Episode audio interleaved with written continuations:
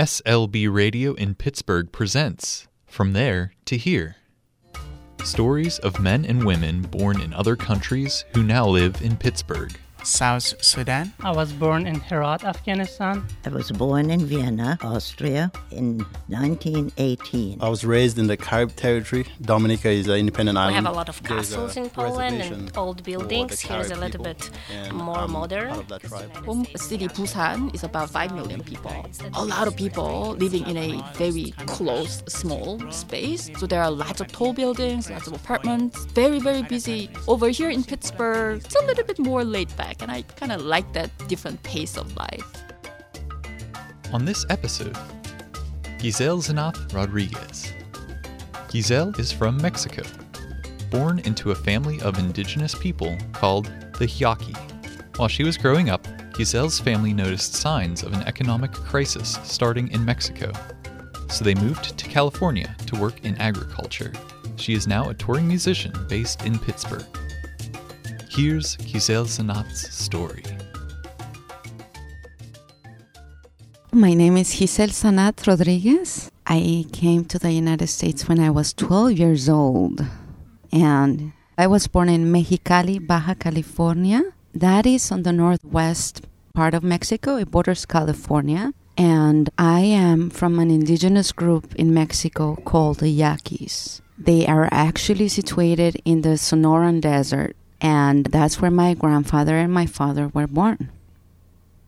I had a really pleasant childhood. Most of my family are musicians, and so I got to make music when I was a little girl. And things started to get a little rough. I could see that my country was collapsing.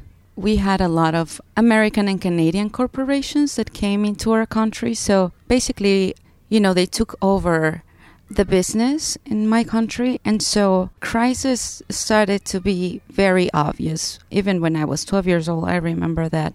My father said you know it would be nice if we could go to another country. In 1989 there was a, an amnesty that was open for people that wanted to work on the fields on agriculture. So my dad took that amnesty and migrated to california and so that was the first part of the united states that i lived in since I was born in the border of Mexico, I was always crossing back and forth. I didn't have this illusion about what the US would be like because I already knew what it was like because I, I saw it. I was very little, I didn't have any political consciousness. I wasn't aware of like the economical systems.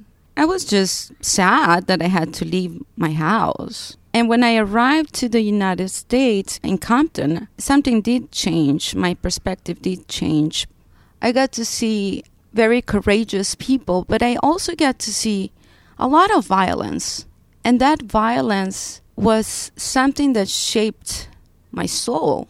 It was rooted and is still rooted in a very unfair economical system. It doesn't have to be that way.